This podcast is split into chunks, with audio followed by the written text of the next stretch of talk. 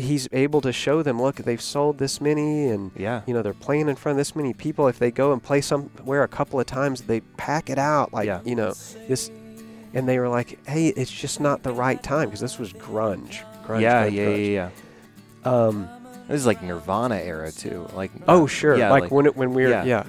Um, like Nirvana grunge. Yeah.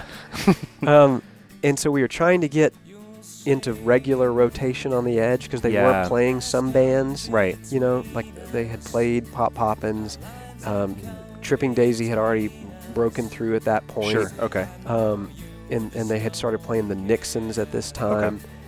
And even that didn't seem like it was going to happen. Yeah. Like, dude, this this might not happen for us Yeah.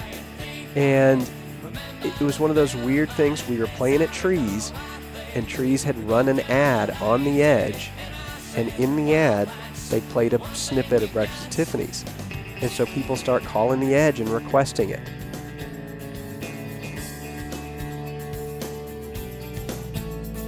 I see